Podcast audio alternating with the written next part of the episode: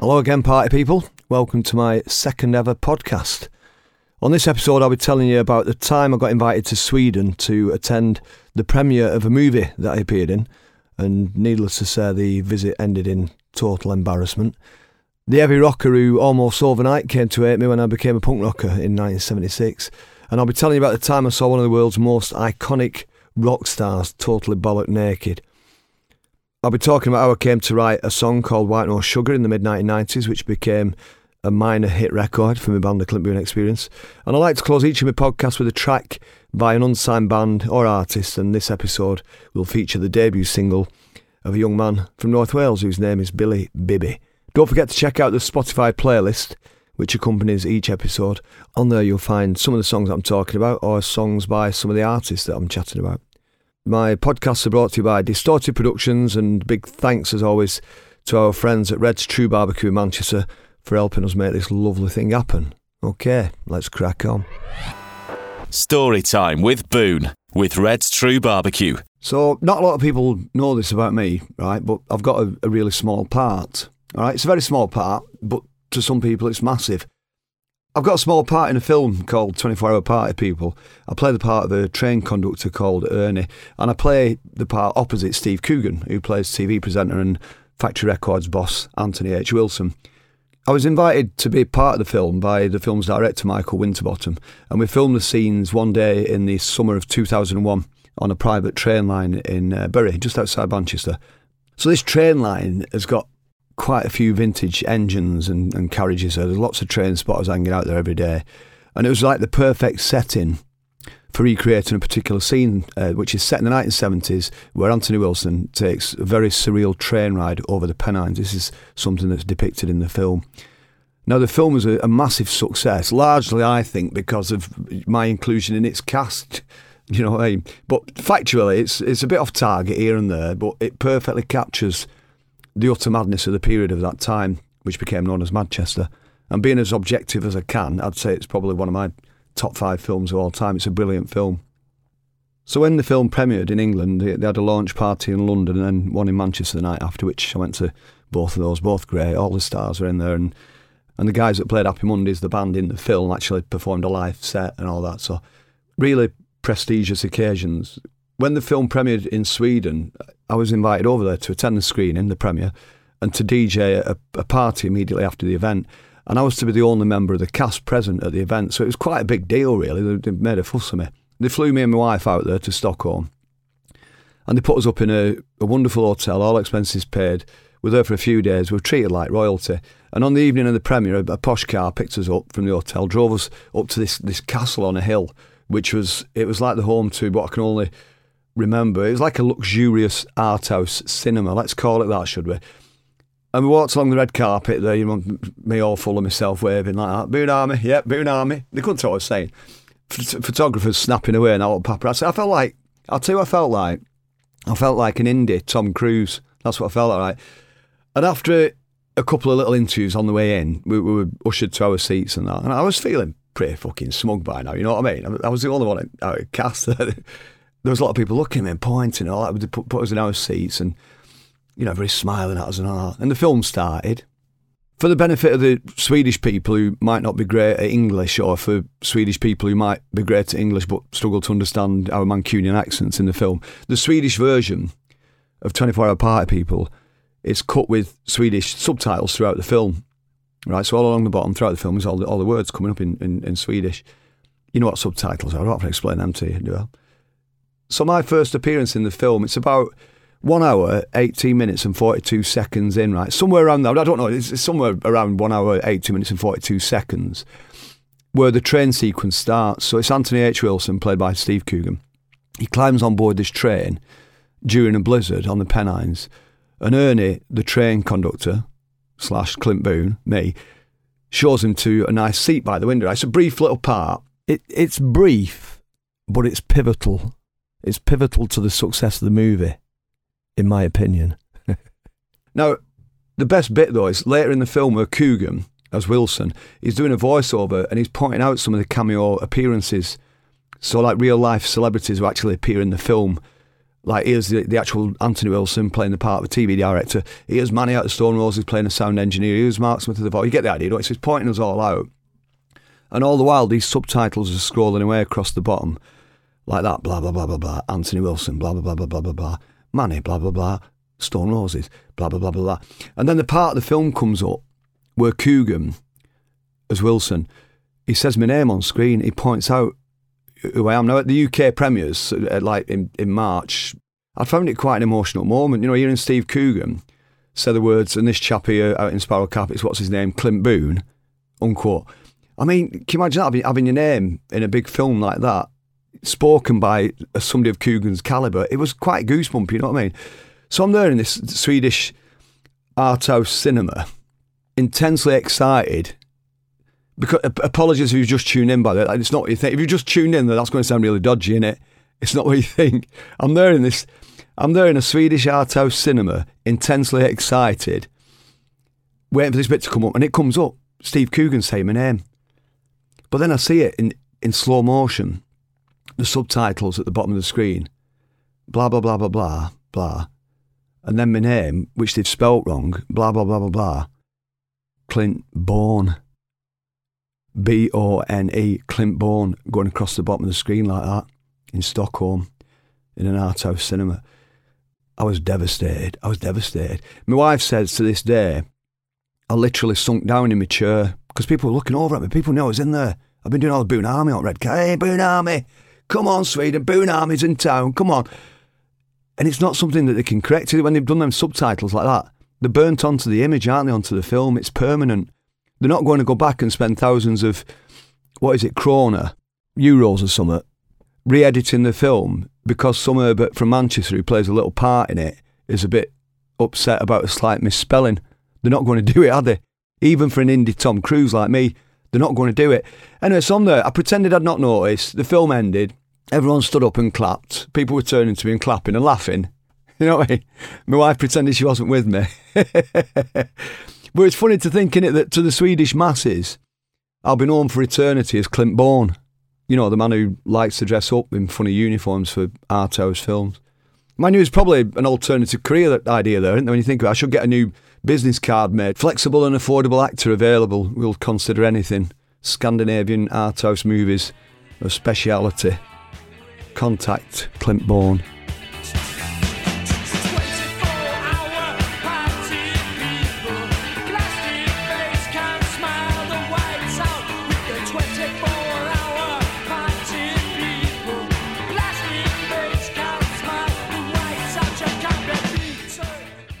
When the punk rock revolution happened in Britain, I was 16 stroke 17. I was an art student, so 1976, 77.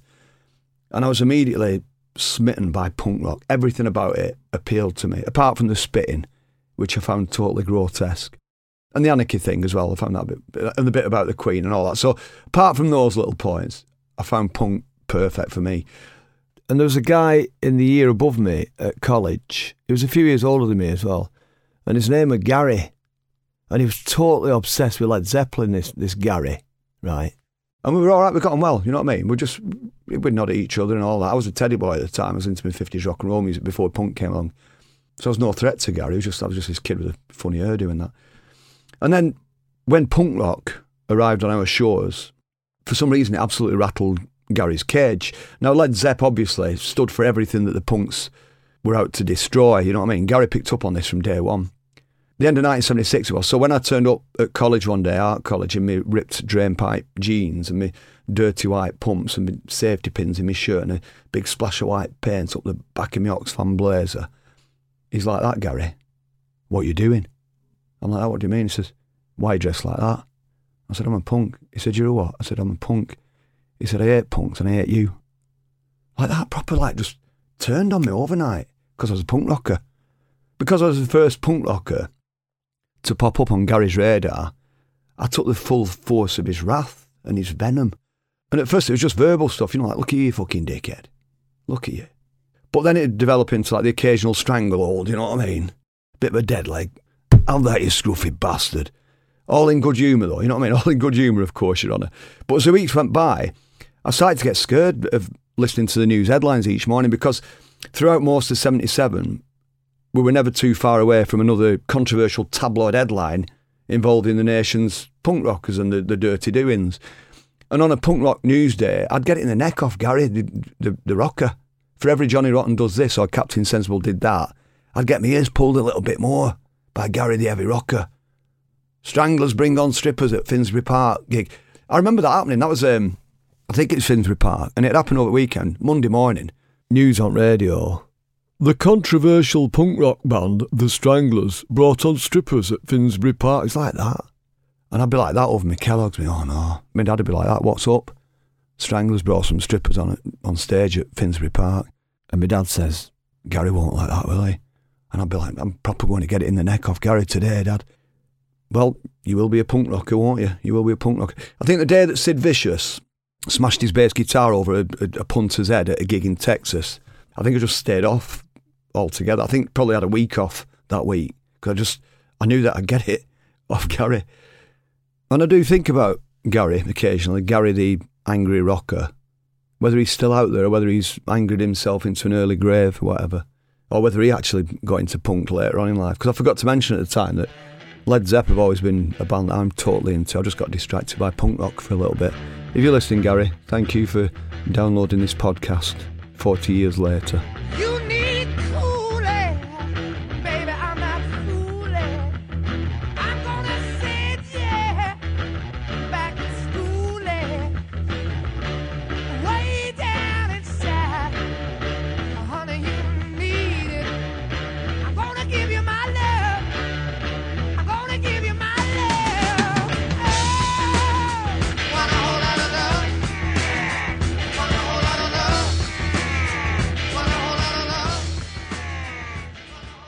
When I got married in September 2005 to my lovely wife, Charlotte, I asked my friend, Joy Division and New Order legend Peter Hook, to be my best man, and he kindly said yes. That would have been bad, wouldn't it, if he'd said no? I wonder if we'd still be mates today if he'd said no. Probably would, actually. So, as tradition generally dictates, I stayed at his house the night before the wedding. So that gives the future Mrs. Boon time to hang out with her mum and her sister and friends and get ready for the big day. So I'm at Hookie's house for the night. And on the morning of the wedding, I got up and headed for the bathroom to get a shower and, and everything that you do on the day you get married. And I got in the bathroom and realised that there was no towels. So I went having a look round, couldn't find any. I didn't want to disturb Hookie. Went through some cupboards that I found no sign of a towel. So I went in search of some. Now it's a big house, Hookie's house. I looked in various cupboards that I found some small rooms, a couple of annexes, a vestibule, a dungeon. so basically, no sign of any towels, no sign of anybody in the house. And I thought, oh no, I'm going to have to knock on Hookie's bedroom door. I knew where his bedroom was, but I didn't want to disturb him, you know what I mean? He's in there with his missus. I didn't know if they're, if they're up or I'm up early because it's my wedding day. I didn't want to knock on. So I carried on looking, scouting about. Like, I must look like a burglar. If anybody had seen me, I'd have been like a burglar. And eventually I thought, I'm going to have to do it. I'm going to have to knock on his bedroom door and just ask him. So I knocked on dead quiet like that. Uh, no answers, I did it again. Like, okay. hey there, man? Okay. Okay. Okay, are you there, mate? Still no answer, so I'll knock a bit louder. Like that. Okay. Okay, you there? I'm thinking, he- he's probably heard me. He'll be putting his dressing gown on now and all that. Give him a minute. So I waited a bit. Another gentle knock. Okay. I'll do with a towel, man. You know what I mean? I'm getting married in a bit. And I start getting a bit worried now. Okay. Okay, I need a towel. Are you there? It suddenly door swings open. There's Peter Hook, bass playing legend, the icon, bollock naked, stood there like a fucking Viking, a proud naked Viking, hands on his hips like that, stood there, legs apart, and he goes, "What do you want?" I'm like that, covering my eyes, like, "I need a towel, Pete." He says, "I've left one on the end of your bed, you knobhead." I says, "I'm sorry, mate. I'm sorry, mate." He says, "What time's wedding?" I said, two hours." He said, "Right, I better get dressed Anna." And I said, yeah, you better I'd put that away, get dressed. I'll tell you this about the legend that is Peter Hook. It's not just his bass guitar that hangs really low down.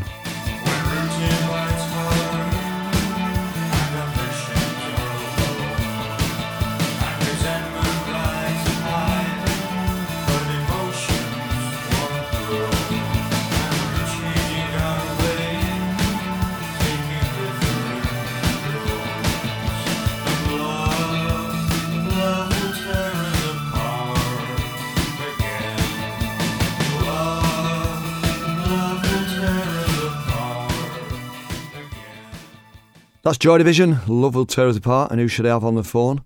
But my old mate and best man, Peter Hook. How are you doing? Okay. A little bit frazzled today, mate, I have to say. What is it? Is it, is it good frazzled or bad frazzled? Well, I don't know. It's a toss-up at the moment. We're um, we're right in the middle of doing this Hacienda Classical Yeah. thing and um, getting the backing track done because you're copying 20 songs, 22 songs actually, I think it is. And they're all different genres, they're all different styles, they're all different sounds. Is it full orchestra playing it all? Yeah, yeah, it's a 70 piece orchestra playing along. So they're doing like the melodies and the hooks. no pun intended. That's the easy bit actually because they're great. They're like robots. They just read it. Yeah. You know, I mean, it's the other bit that we've got to sit and program and do all the vocal triggers and then get the vocalists. It's quite a job. It really is a job. And it's funny because it's like one of them things, you know, you go two steps forward, one steps back. And it's just like, ah, At at the gigs, are you going to be doing the conductor thing at the front with the baton and all? no, no, no. We've got, we've got a professional for that. I'm warming up. Yeah. I'm singing one song so far and playing on one song. Uh, I suppose I'm the executive producer. Cool. I'm doing the warm up um, before and after DJing. So yeah, it's good. I mean, it's it's bloody hell. It's been hard work. It really has been hard work. Yeah. And, and it's weird because you can't visualize it until you put all the pieces together. You don't get it till then, you see. So that's what's weird about it. Such a groundbreaking idea. It's going to take a while to establish it, and then when everybody else is copying it in five years' time, you've done all the groundwork already, haven't you? So, Do you know? Do you know what the oddest thing is, though, mate? Is is that we've sold out three gigs, yeah, yeah. and we've not done it. You've not done it yet. no, it's brilliant. I've never been in that position before. That's pressure, that, isn't it? Yeah, yeah, it is. And, and it's like getting all the pieces together. I mean, you know, normally with the light, right, when we play these seven of us, we call ourselves a Magnificent Seven because we go all around the world, play everywhere, you know, we're doing big gigs, four, five thousand people everywhere, all over the place. Only seven of us, right? On stage on this Hacienda, there's going to be 109 Wow. on stage, and it's it's so big. You know, I'm not used to it, and it's weird. Yeah. It is. It's, it's it's it's very exciting, but terrifying in equal measures. It makes your wedding mate look like a, a doddle. It really does. Talking about things that are so big and terrifying, I was just telling the story about the time I saw you totally naked on the morning of my wedding. Don't worry, mate. A lot of people have seen me totally naked. It's um, it's part. I don't know where it is. I don't know where I got that naturist streak. Uh, no, no pun intended there either. Uh, from because in Salford it was so cold. You never really spent much time naked because you would have frozen to death. Maybe that's what I'm taking advantage of now Probably, that I've yeah, got yeah. central heating. Because I didn't get central heating until I was 23. You know, I didn't get an outside toilet. An inside toilet I got at 19. Yeah. Can you remember getting your first colour telly? First colour telly was oh my god that will have been that that would have been quite early actually. My my mum loved TV for some strange reason, and so did my dad. And we had one of the first black and white ones in 1961. Wow, amazing. Get that? And I remember being in Jamaica when I was a kid and watching JFK Yeah. get assassinated on a black and white TV in Jamaica when I lived there. Yeah. And then when we came back to England, we got another one. And people used to come around to our house in groups to watch TV because we were one of the only people that had TV. You know, I mean, it sounds really weird now. You know, everything you take for granted and you tell your kids about, and your kids have got, and then the life that we lived, which doesn't seem that long ago, Yeah. was completely different, wasn't it? Like I always used to say to my dad, "Can we get a remote control?" And he'd go, "No, we don't need one. I've got you." and he'd just poke me or kick me when he, when he wanted me to turn the channel over. Yeah. Oh, amazing. Anyway, so my wedding day was uh, just over 10 years ago, you know, now. That's uh, that's flown by, hasn't it? Oh my god! 10 years ago. No way. You know what I've got here on my shelf? I've actually got the bullhorn that I bought to um, uh, make sure everybody could hear me Oh, yeah, that's right, for the speeches. when, and when I was doing the master ceremonies, and I've still got it here. The the bullhorn, it still works. I remember the uh, controversial speech you did, the best man speech at the dinner. we, won't, go into it. We won't give any details away. But I just remember the staff that was serving there being a bit sh- shocked at some of the subject matter. yeah, I'm not, I'm I'm not too sure we can even do that as a podcast. Can we? No, I'm not. I'm not going into it at No, all. I mean it was, because- it was it was a lovely day because I remember when you took me DJing to Newcastle when I met Charlie. Uh, and she was gorgeous and she was wonderful and she seemed to suit you down to the ground and it is very very nice. I mean i know you've had your ups and downs and it's been tough like us all. You know we all go through that don't we? But it's really nice to see because you know it's it's a sad thing isn't it in this world? Because you get used to everybody breaking up and marriage is not lasting. It's it's like one of those modern diseases isn't Yeah, it? yeah. We've had tragedies like everybody else has had in their lives, and it just it's brought us closer together. So we're in a, a great place at the moment. So, Mhm. oh, You know, it's, it's interesting though, because Bex always says to me, you know, she always says the reason we, we've lasted so long is because you're away all the time. yeah, yeah. and I bet. Charlie says that to you, because Yeah, we're well- always working, we? Well, it's it's all changed now because I'm uh, I'm not doing the radio show every day, so I'm doing a lot more work at home. And there was uh, three days last week where I, I didn't have to go out of the house, and I, I grew a beard. She came home one day, and I'm sat there with a beard in my oh, pajamas. God. and tell me this: is the is a podcast the digital equivalent of an allotment? That's a real good way of putting it. That a digital equivalent of an allotment. It is. It's where you go and just dick about for a couple of hours and Potter. tell your wife, tell your wife it'll probably it'll pay off. I mean, as a as a historian, mate, you you are part of Manchester's history, aren't you? Yeah. And it's a hell of a history. Yeah, it really is, and it's a, it's a great city to be part of, isn't it? Right. Well, listen. So you've got a busy year with the Hacienda Classical, and you- you're doing a lot of DJing as well. Still, you're not doing so much now. Yeah, well, I've start, I've started DJing again, which is nice. I mean, I'm still recovering from a shoulder operation, to be honest. Right. So I cannot play at the moment, and um, it turned out to be a lot worse than we thought. So the recovery time went from four weeks to three months. Uh, I can't lift anything. The guy said to me, "You can't lift anything heavier than a pint of beer." And I said, "Well, that's no use because I don't drink." Cheers, mate. So there, there I am. I can't even lift a pint of beer. Right. You know what I mean? So no, it's it's weird. It's a, a combination of uh, old age and repetitive strain injury. It's probably what you've got. I'm, I'm surprised you haven't got it from banging the ivories. People think we have it easy, don't they? If only they knew. Yeah. You know what? I think I think a lot of my followers now have realised that I'm just I'm at it every minute of the day. So I think you're a bit like me. People know that you're industrious, and uh, people respect you for it. So Well, I mean, it's such a great job, isn't it? You know what I mean? Both both me and you blessed. And every time we used to go out DJing together, because you taught me to DJ, didn't you? Which I'm very, very grateful for. yeah. Um, it, it's like you always have such a great time, you can never believe how bloody lucky you are. Yeah, and it's whenever you start moaning, you know, and you sit there and someone will say to you, shut it. You know, some people have to work for a living. Yeah, it's and you're true. like, oh my God, yeah, you know, it's true, isn't it? We are very lucky boys. I, I count my blessings every day because all the things that I used to do for nothing because I love doing them, I now get paid for. So being in a band, you, you know, nobody starts a band to make money. it's very true. The the only people that start bands to make money are managers. it's true, isn't it? Um, it's certainly, I've never met a musician who's ever said to me he ever wanted to form a group to make money. It is to make music, and it, it's yeah. I mean, it's nice. I was I was judging a talent competition last night, and uh, it, it's great to see even now how many people play fantastic music. Because sometimes I forget, and even DJing I forget. You know, you've got so much music at your fingertips, but you forget that someone sat there and made it. Yeah, absolutely. Yeah. You know, done it, created it, and that is is a real gift. You know, we're still actually in quite short supply. So enough backslapping me and you. Yeah. enough of uh, enough of blowing each other's trumpets. I know.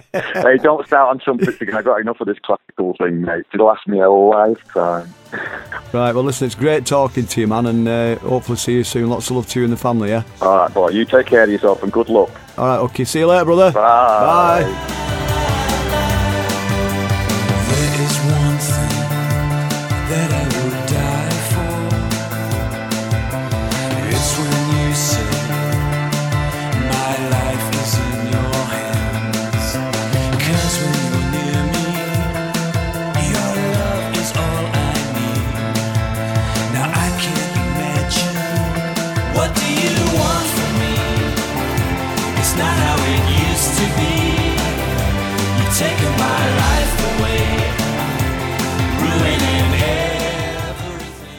So this is the part of the podcast where I like to take a song that I've written at some time in my career and explain to you how it came about, what it's about, what inspired it, sort of thing. One of my songs, White No Sugar, it had a, a working title of Senile Street, believe it or not, for a couple of years before I actually finished it off. It was a very basic keyboard melody that I'd recorded in- into a synth and a few words inspired by seeing like down and out type blokes around Manchester's Piccadilly Gardens muttering to the pigeons. You know the kind I'm on about, don't you? There's this one guy in particular in Manchester who used to spend most days running up and down Market Street, often with his shirt off, shouting really loudly at pigeons, right? You'd be looking in a shop window like that on your own, you're sitting afternoon having a quick quick shufty about, and you'd hear this, ah! and you totally shit yourself. Pigeons scattering everywhere, feathers. anyway, so he's the kind of bloke that inspired the start of this track when it was called Senile Street. So around 1995, 96, I was writing and recording various tracks which would eventually become the first album by the Clint Boon Experience. I did two albums towards the end of the, the 90s. And I came across the old Senile Street idea and decided to reshape it and complete it, make it into a new song. And at the time, the internet was still relatively new. It was a, it was a new thing to the man in the street. And technology was progressing incredibly fast, as it usually does. And I wanted to write a song that captured that moment in time when the world was just waking up to this this new revolution, this marvelous new thing, the World Wide Web. And in the song, people are communicating with each other around the world and starting to use this, this brand new concept, brand new in the mid 90s, of the internet cafe bars. And at the time, when I wrote the song, Manchester literally had a handful. I think it had three. And I, I named, well, I named all three of them in the song. I named Dry, Atlas, and Dukes 92 they were the only places where you could, you know, hang out through the day, have coffee, you know, have a snack, check your internet stuff, whatever. And then at night there'd be a DJ and then you could stay and get drunk and whatever else. It was a new concept. Dry was the first one. In fact, Dry was one of the first ones outside London, I think. So Dry, Atlas, Dukes 92 were the only cafe bars. They're all in that song. And I also referenced my personal addiction to coffee in the song as well. The fact that I would constantly have coffee with me wherever I was going, even when I was driving. I'd have a, a cup of coffee, so the line is taking me way high when I ride on the highway. That's that's referenced in the coffee, and also the newly named information superhighway that everybody's talking about. And to this day, I still like my coffee white, no sugar, like it says in the song. And the song closes with a, a catchphrase coined by my good friend Mark Radcliffe. And we'd recently worked on a TV show together called Mark Radcliffe's NWA, where the NWA bit stood for Northwest Arts. I think it was Arts, it might have been Attitude.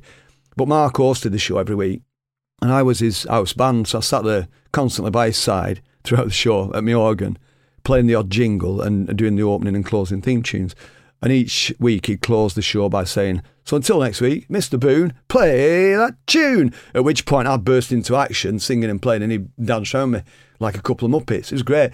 And I adapted the theme tune into another Clint Boon Experience track. I'm good at that recycling thing, aren't I? You know, you write a theme tune, into a pop song as well. Uh, it's called Push Me Right Down. So also featured on the debut album uh, by the Clint Boon Experience, which is an album called The Compact Guide to Pop Music and Space Travel. And the band that I put together to finish the two albums I'd made and, and two of the songs were a bunch of lovely people, incredibly fantastic musicians. White No Sugar eventually got released as a single in the summer of 98 and it got re-released in 99. It became a bit of a minor hit. It got me and the band onto the what was then a massive TV show, Chris Evans' TFI Friday. We did it the same night as Iggy Pop. And sadly, the band stopped working together soon after that. We'd had an horrific motorway accident in April of 99 where our tour was literally overturned on a motorway in Scotland. And although we were back in action within two or three months, the subsequent trauma experienced by some of the band members just made it too difficult to tour, to go back on the road and to travel in conventional ways. And I was so privileged to have worked with those people in the Clint Boon experience Richard Stubbs, Catherine Stubbs, Matt Hayden, Tony Thompson, Stephen Oakes, the rest of our gang, Alfie Bohr, Danny Saville, Carl Chadwick, Spike the manager, Olin Jones, Graham Smith, Tim the Lampy, and Sarah Cludere, aka Opera Chick.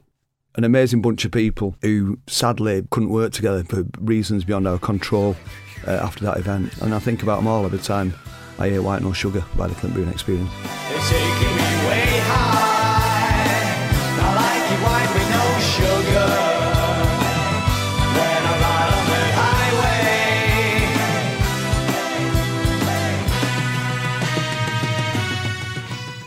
Last week I talked about my little boy Cassius, Cassius Rudy Boon, who's five years old, and how he still loves to sleep with his mum and dad, and how we love to have him in there. We're big fans of co-sleeping. All our kids have slept with us until they've decided to move out to their own room, and, and thankfully all the other kids have moved out, so we, we've not got a million kids in between us. This week I'd like to talk about the, the birth of Hector, my boy who's now nine, Hector Angel Boon. Me and Mrs. Boon are big fans of him, babies at home, we're fans of independent midwifery, we're fans of water birth, we're fans of natural ways of bringing kids into the world and of raising them. When Hector was born, we had uh, an independent midwife and we had um, a water birth. We had the birthing pool in the, the bedroom for two weeks leading up to the birth and two weeks after, which is a great thing. You can the mother gets to relax in the in the warm water, you know, in the days leading up to the birth, and subsequently you've got two weeks of relaxation. After, with baby or whoever's visiting, we literally have little pool parties in, in this little birthing pool in the bedroom when it's baby time in, in the Boon house. The night the Hector arrived, our midwife was delayed getting back to us, and he came a lot quicker than we thought he was going to come. He came really quick. One, minute we were watching Coronation Street, the next minute things were starting to happen. Our midwife had gone home to feed a cat. We didn't know anything was going to happen that quickly. And literally, my wife jumped into the birthing pool. She said, I can feel something coming out. I said, It's probably a poo. She said, She said, It's not a poo. I said, It'll be a poo. And I, I, I leaned over and had a look, and it, it was a baby's head. So I pulled my clothes off quick as I could, got in the birthing pool, and the baby was born. Like, like Taboon slid out into my arms in the water. And we just had the most idyllic hour or so together before people started to arrive at the house. It was like we were the only people in the house, and it was beautiful. And people were saying to us afterwards, "We're not scared," and we weren't scared. We knew what we were doing. There's an hospital not far away. We had a mobile phone by the pool. If there had been a problem, we could have had an ambulance within minutes. It was the most idyllic moment in our life. That that male and female just delivering their baby themselves into the world with absolutely no medical intervention whatsoever. And thankfully, we didn't need it. Mum and baby were fine, and it was a beautiful moment. I would say to anybody that is expecting a baby, do look into home birth, do look into water birth, and read about a thing called lotus birth as well, which is another chapter altogether, quite a fascinating procedure where you can leave the placenta attached to the baby, and after two or three days, it'll separate itself. And in the meantime, you treat it with lavender oil, you put salt on it, you keep it wrapped up to dry it out. And once you know about lotus birth, it removes all that panic that most first time dads to be have, and probably a lot of mums to be, about when do you cut the cord, how do you cut the cord, what happens if you get it wrong, what happens if you get the timing wrong. It don't matter. You can leave it on as long as you want, as long as there's no serious medical problems going on. The placenta stays in place. It will separate itself at the at the navel. The umbilical cord will just pop off after three days. We didn't do that with Hector. We did it with Cassius, who's our five year old. But because I knew about Lotus birth, when Hector arrived unexpectedly, it took away any sense of panic whatsoever. And that's what made it such an idyllic thing. We just sat, waited in the water. Our family arrived, midwife arrived, and then eventually we did cut the cord and uh, we got on with things. Do look into it when when the time comes. Read about it. It's not for everybody. It suits us. It doesn't suit everybody. And there's no way we're going to go around preaching that this is what you need to do. It's it's our thing. It's what me and my wife like to do. But it's uh, it's it's worth reading about these things. Home birth, water birth, and lotus birth. There you go. That's this week's Boon's birthing advice service out of the way. Uh, and finally, and finally, what I like to do at the end of every podcast is use it as a little platform to help uh, the next generation of new musicians, new bands, new singer songwriters onto the ladder and get started. Last week it was a brilliant new band from Chesterfield called the Time Sellers. This week, a bit of a, an unusual one in that the artist I'm about to play is not exactly starting from scratch, but he is unsigned. Uh, he's not got any deals yet. I believe he's got a, a big future ahead of him. His name's Billy Bibby. He was born in Accrington. I moved to Llandudno when he was eight and met a young kid called Van McCann. Uh, they formed a band together called Catfish and the Bottlemen. Billy was with the band for seven years. He left in 2014. Uh, since then, he's been writing his own material, writing new material. He's put a great band together. They're about to go out and do a 20 day tour of the UK.